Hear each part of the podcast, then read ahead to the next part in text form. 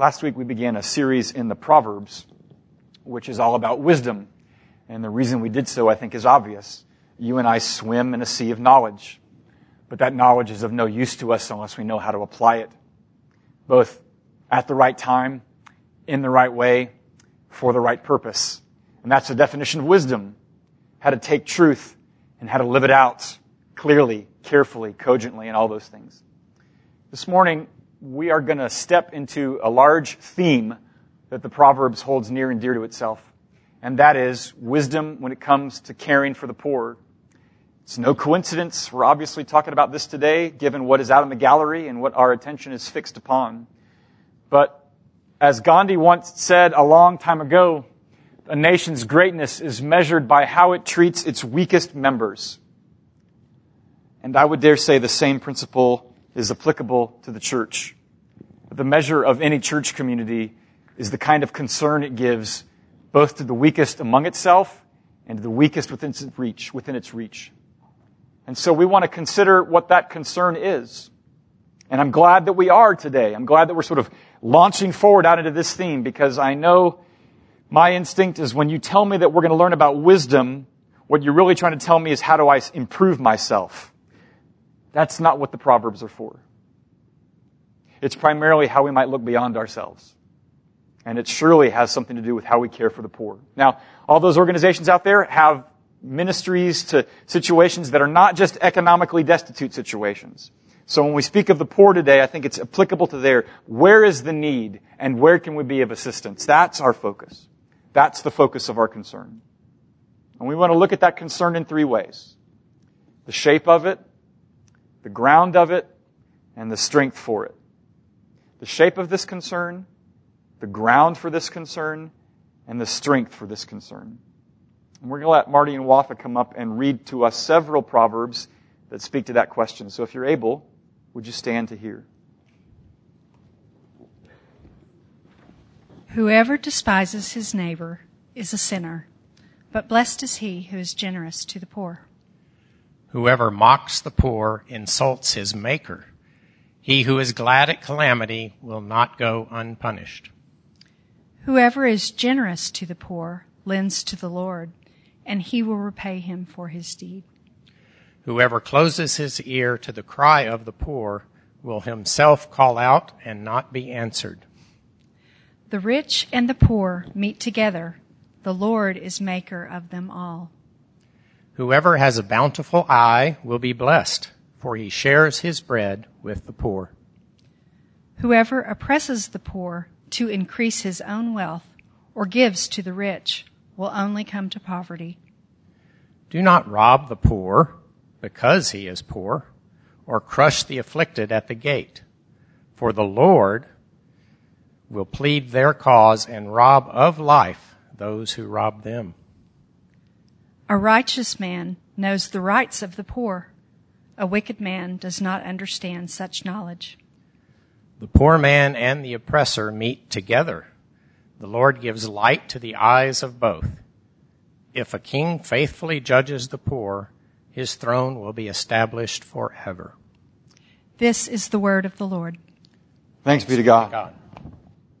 When you're talking about the shape of the concern for the poor, as the, what, as the Proverbs teach us, you're really asking three questions. Who are the poor?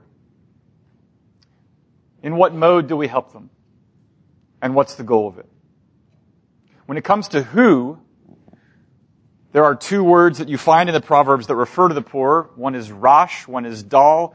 They essentially mean those who find themselves in a difficult situation, in a tight spot, due to consequences beyond their control. If you want to find a, a biblical illustration of that experience, all you got to do is go to the very short book of Ruth. Naomi's family is uh, in the midst of a famine, and they have to leave Bethlehem, which is the great irony of the story. Bethlehem means city of bread. What's the problem? There's no bread. We got to leave. They go to Moab.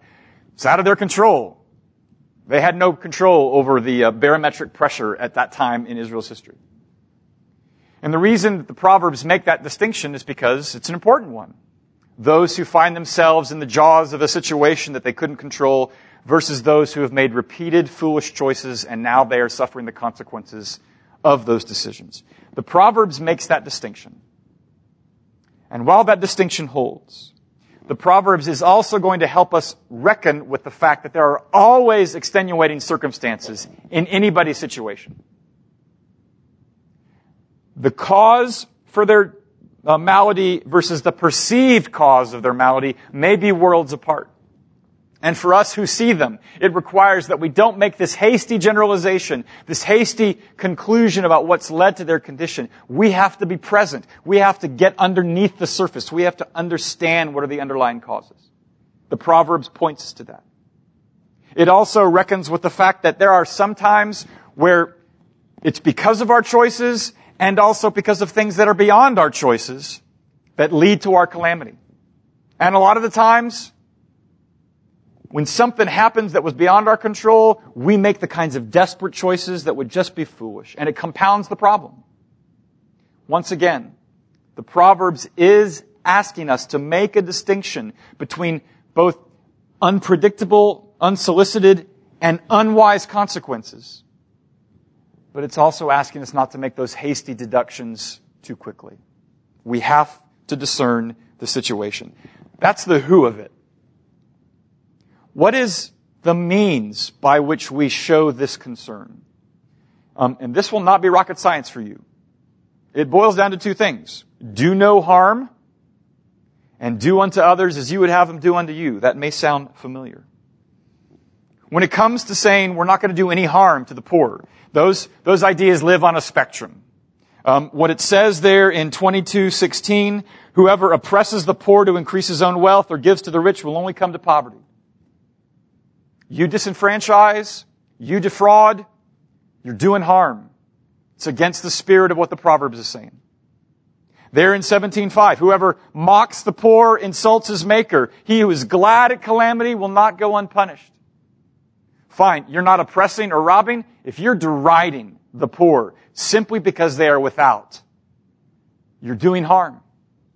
And all of us in this room would probably hear that and go, yeah, yes, absolutely. I don't, I don't oppress so far as I know. I'm certainly going to deride somebody that's in a difficult, tight spot. But what it says in 2113 changes the game a little bit. Whoever closes his ear to the cry of the poor will himself call out and not be answered. All you have to do is ignore the poor and think it's somebody else's problem or conclude too hastily that they put themselves in this bed and now they made their bed, now they're going to sleep in it. That, in this spectrum of ways in which you might do harm, is just as reprehensible as those who are oppressing and robbing the poor. Do no harm.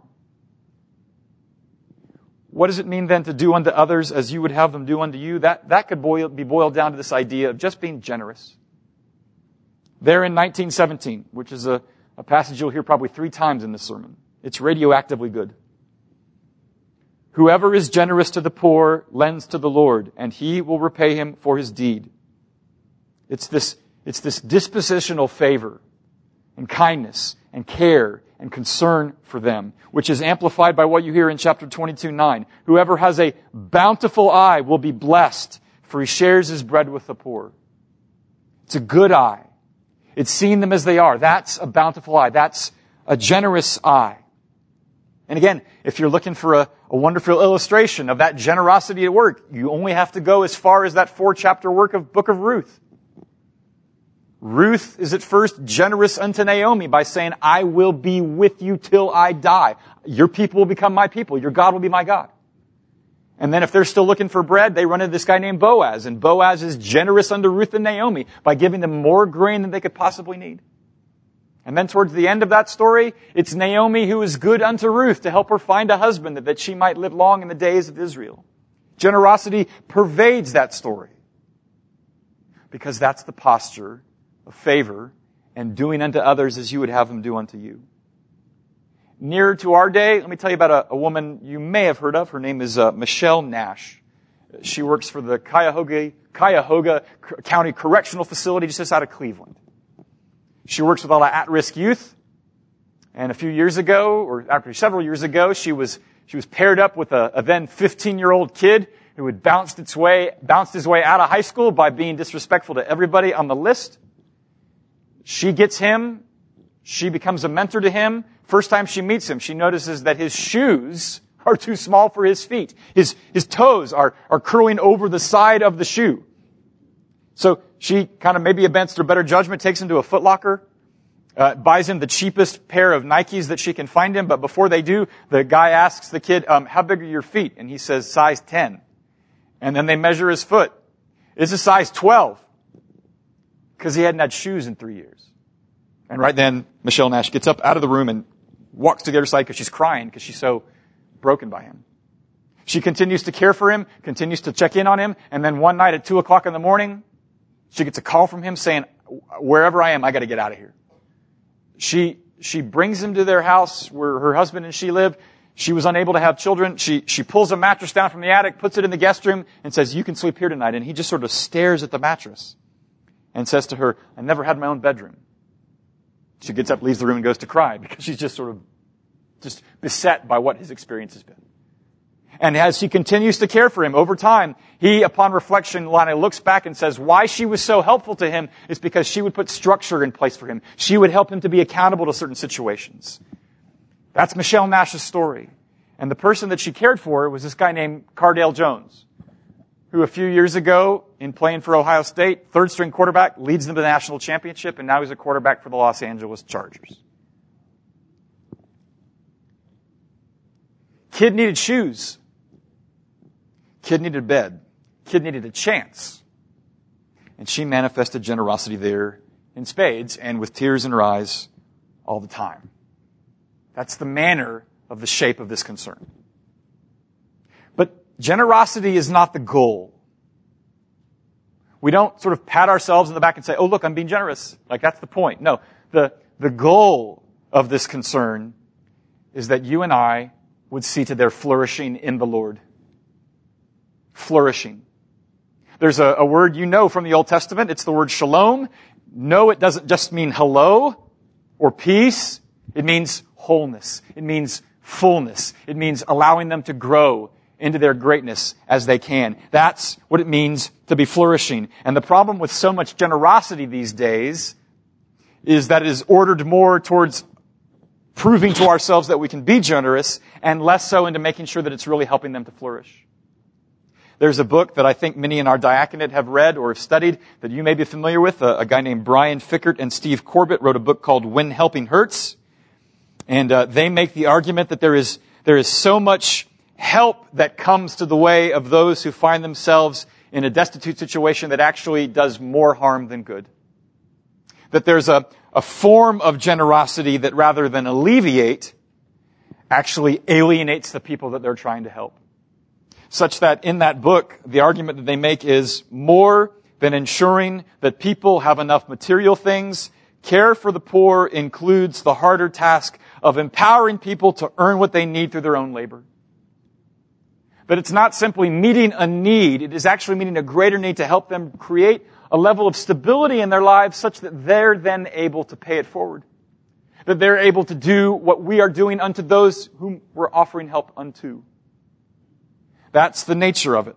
The goal is not simply to be generous for generosity's sake, but to alleviate in such a way that allows them perhaps to be of help to others in time. That's the goal. That's the shape of their concern. It's not simply optimizing their situation.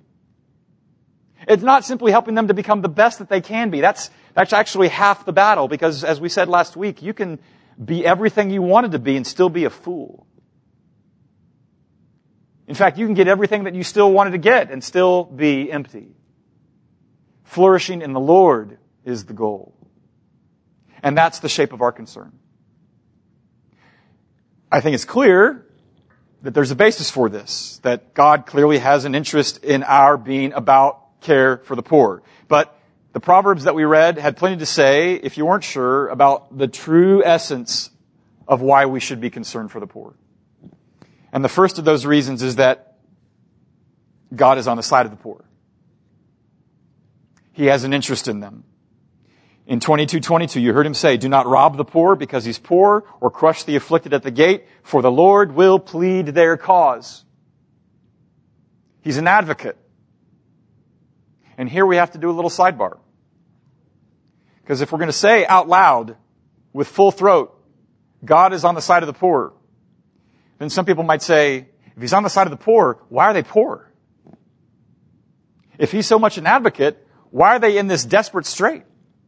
And that is part of a piece of a larger question about if God is so powerful and strong and benevolent, why is there so much evil? And why is there so much poverty?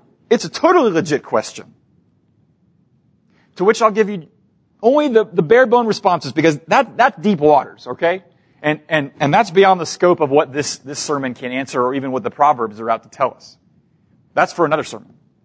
But I will say two things. One is this. Why, why is there so much poverty in this world or so much disadvantage? One of the reasons is because of sin. Whether it be personal sin, whether it be structural sin, whether it be institutional sin, whether it be cultural sin. That conspires to keep people in different situations that allow them to be disadvantaged. Some of you may have read the article in the New York Times last week about longitudinal studies based on credible data that would, that would argue that if you're a black woman in this world, that the mortality rate for you and your child is almost twice that of those of other ethnicities.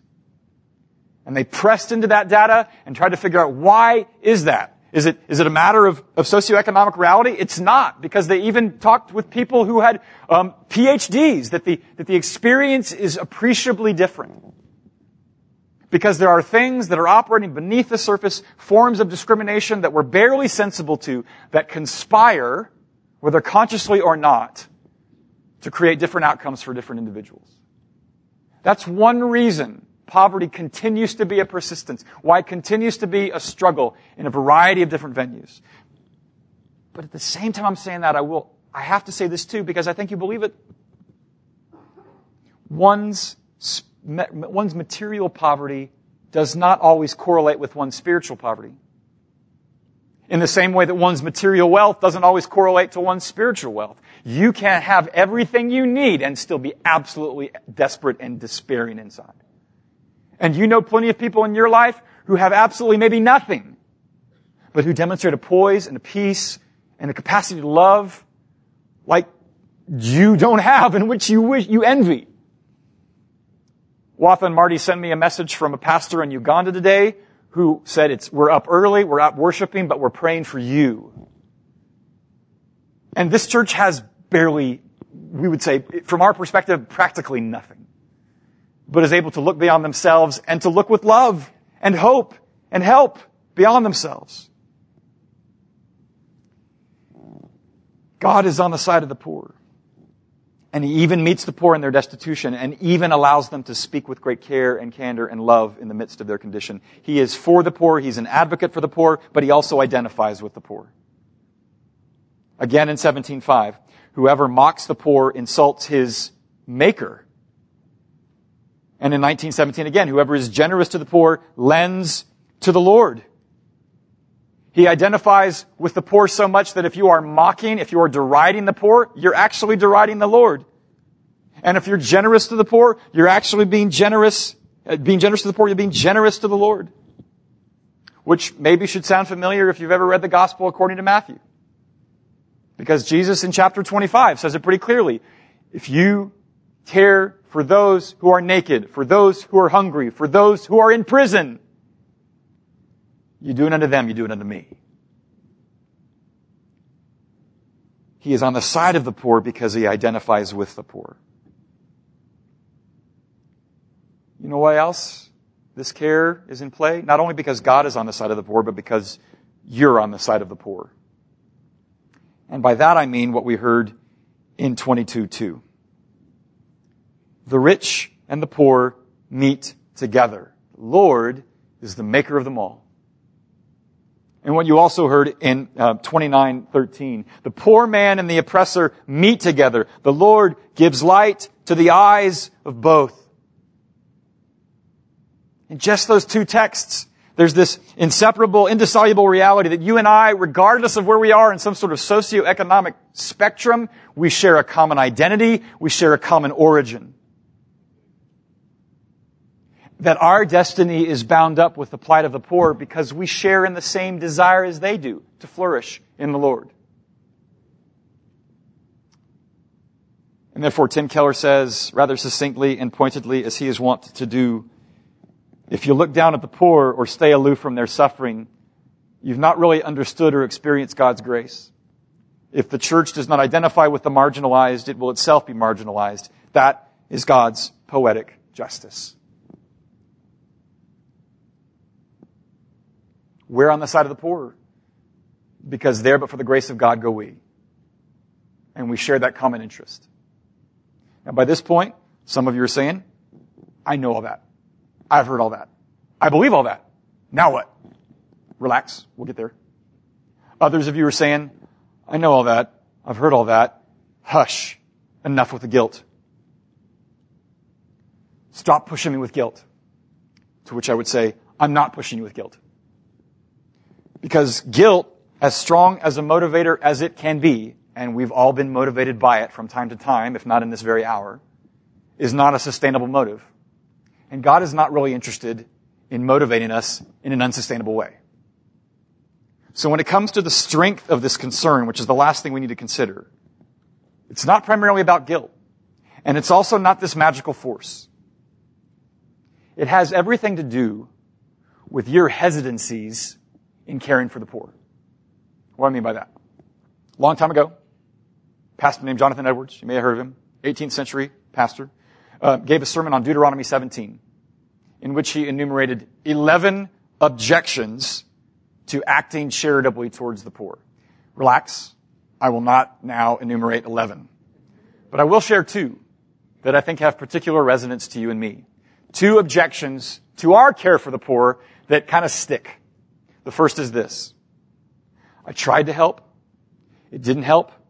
So why should I continue to try? That's one. It didn't work. Why bother? The other one is this. If I rescue them from their plight, am I not doing them more harm than good by perpetuating a problem? Those are two reasons a lot of people like to throw out. And they're legit. Because in some ways they have a kernel of truth to that. How do we respond to that? How does, where do we find the strength for this concern with those objections that seem real? I'm taking you back one last time to that one passage in uh, Proverbs 19:17. Whoever is generous to the poor lends to the Lord, and he will repay him for his deed. You've heard it three times. The principle, I think, is clear. But the principle that that proverb is outlining actually played out in practice in a way that the person who penned it had no idea. Because there was one who came with grace and riches for the sake of those who were in a place of destitution, and God rewarded him for it. Jesus Christ comes to this earth, denies and divests himself of everything that he has and everything that he knows, that he might come and act richly toward us, that we might believe and be reconciled unto him. In Philippians 2, Paul tells us that Jesus did not count equality with God a thing to be grasped, a thing to be hoarded, a thing that you just keep to yourself, but instead it says he emptied himself. Emptied himself that we might become rich unto God.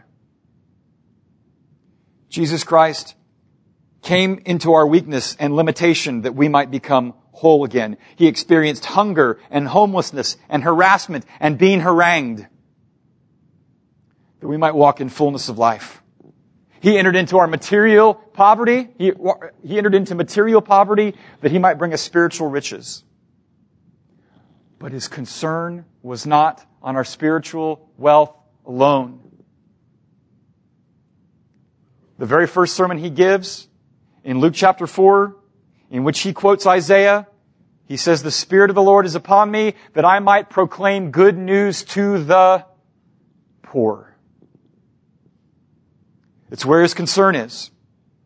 Jesus didn't come to this earth as this disembodied entity. He came as a child in squalor in the flesh. And when he was resurrected, he was not resurrected as this disembodied spirit, but as a human who ate who drank, whose side you could touch. And all of that has vast implications for a way God has concern not just for our souls, but for our bodies. And from that basis, he compels us to be considered in that way. In that way, Jesus is our example. An example of concern. And by that example, he is a motivation for that concern. And that concern has been manifested innumerable times for as long as there's been a church. Such that C.S. Lewis famously wrote a very long time ago in Mere Christianity, if you read history, you'll find that the Christians who did most for the present world were just those who thought most of the next. It's since Christians have largely ceased to think of the other world that they've become so ineffective in this one. Aim at heaven, and you'll get earth thrown in. Aim at earth, you get neither.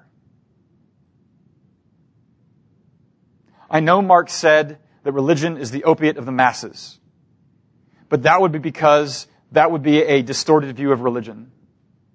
Lewis responds with saying, actually, you know, if your concern is on the way in which God loved us that we might be part of Him forever, then that really may translate in how we operate with love in this present moment. He is our example. But He's got to be more than our example, folks. Because if we just need an example, the cross was pretty much over the top. Paul says to the church at Corinth in 2 Corinthians 8, the grace of the Lord Jesus Christ, you know that by, that though he was rich, yet for your sake became poor, so that by his poverty you might become rich. He doesn't come and simply exhort us to being caring for the poor. He came to redeem us from all of the reasons that keep us from wanting to be helpful to the poor. By setting before us a picture of beauty that compels us to love and that helps us to see that even if we fail at this work, His love does not fail. And because we know that His love does not fail, that might simply rouse us again and again unto this work, even when it's hard, even when it doesn't bear any fruit. We need him more than an example. We need him as a savior and a redeemer precisely because of those objections that we primarily stick, get stuck on. We helped. It didn't help. Why bother helping? To which Jesus says, I did a lot of things that bore no fruit, and yet I did not give up. Have you and I a greater reason to be frugal than he? No. And that's why Edwards also said, it's better to give to several that are not objects of charity than to send away empty one that is. What about helping someone and potentially making the situation worse if I do? There is wisdom in understanding their condition. There is strategy that we have to employ in order not to perpetuate a problem. But if you and I run too quickly to this idea that they're not deserving of the generosity, you have to ask yourself and stop. Was I deserving of the grace that came to me in Jesus? It's a contradiction in terms. There's no such thing as being deserving of grace. And yet it came. And not because I need, deserved it. Edwards had a category for people being at fault. He also had a category for people being caught in the jaws of things outside their control. And what he's arguing is this. It is only after you have shown mercy to someone and they are refusing to make better choices over and over again that will help them get into a place of stability. Only then is it a mercy to withhold mercy. That's the wisdom that it offers. And that's the motivation for our care. Where do we start? Because I'm overwhelmed and I'm the one talking about it. Where do we go from here? Um, the temptation would be to just to say, all right, um, go help the poor. Ready? Break. Um, you can, and, and there are people um, who have um, particular aptitudes and, and, and, and kinds of uh, uh, capacities to serve. And, and, and that's why we, we call them to become uh, deacons and deaconesses in this church, because they manifest that quality that helps, we hope, will be multiplied among us. But a lot of the times, our ability to be of real help under the care and concern for the poor, it's going to be a community effort. And so I might suggest unto you just a few ways in which we move the ball a little bit forward. The first one is as obvious as the nose on my face, and that is Go wander about the gallery after worship and listen to those organizations. Join us on the 5th to go serve Asheville. Uh, my family printed out the various options you can sign up for that we might discuss it as a family and choose one that we might go as a family and serve. Do that with your family. Do that with your friends. Do that with your group. Some way to advance the ball forward. I know there are many in this world and in this church and in the church at large who long for community. What if you sought to find your community in common service with one another? That's the low hanging fruit around here as is leaning into the diaconate and the local outreach team, who are tasked not only with helping to coordinate help, but to instill it in every one of us that we might act with wisdom when it comes to having an opportunity to show mercy. Lean into them. Ask them those questions. Seek their own guidance. And when they call upon us to serve, follow their lead. But the last thing I might say is what really has to shape and inform it all. And to that, I might direct you to an article I read in CNN this week that I think captures it all. Um, this woman writes very candidly about just watching images of uh, Pope Francis caring for elderly and destitute in his midst, just showering them with kindness and mercy and compassion. And this woman who watches the videotape just finds herself weeping and, and not really knowing why. Uh, social psychologists say that there's this thing in us called elevation. That sometimes when we are gripped by a demonstration of compassion, we are, we are inwardly compelled in, in ways we can't quite explain, and, and we don't just appreciate what we see, but the very beauty, the very moral beauty we're witnessing causes us to want to do the same. I have a research project for you.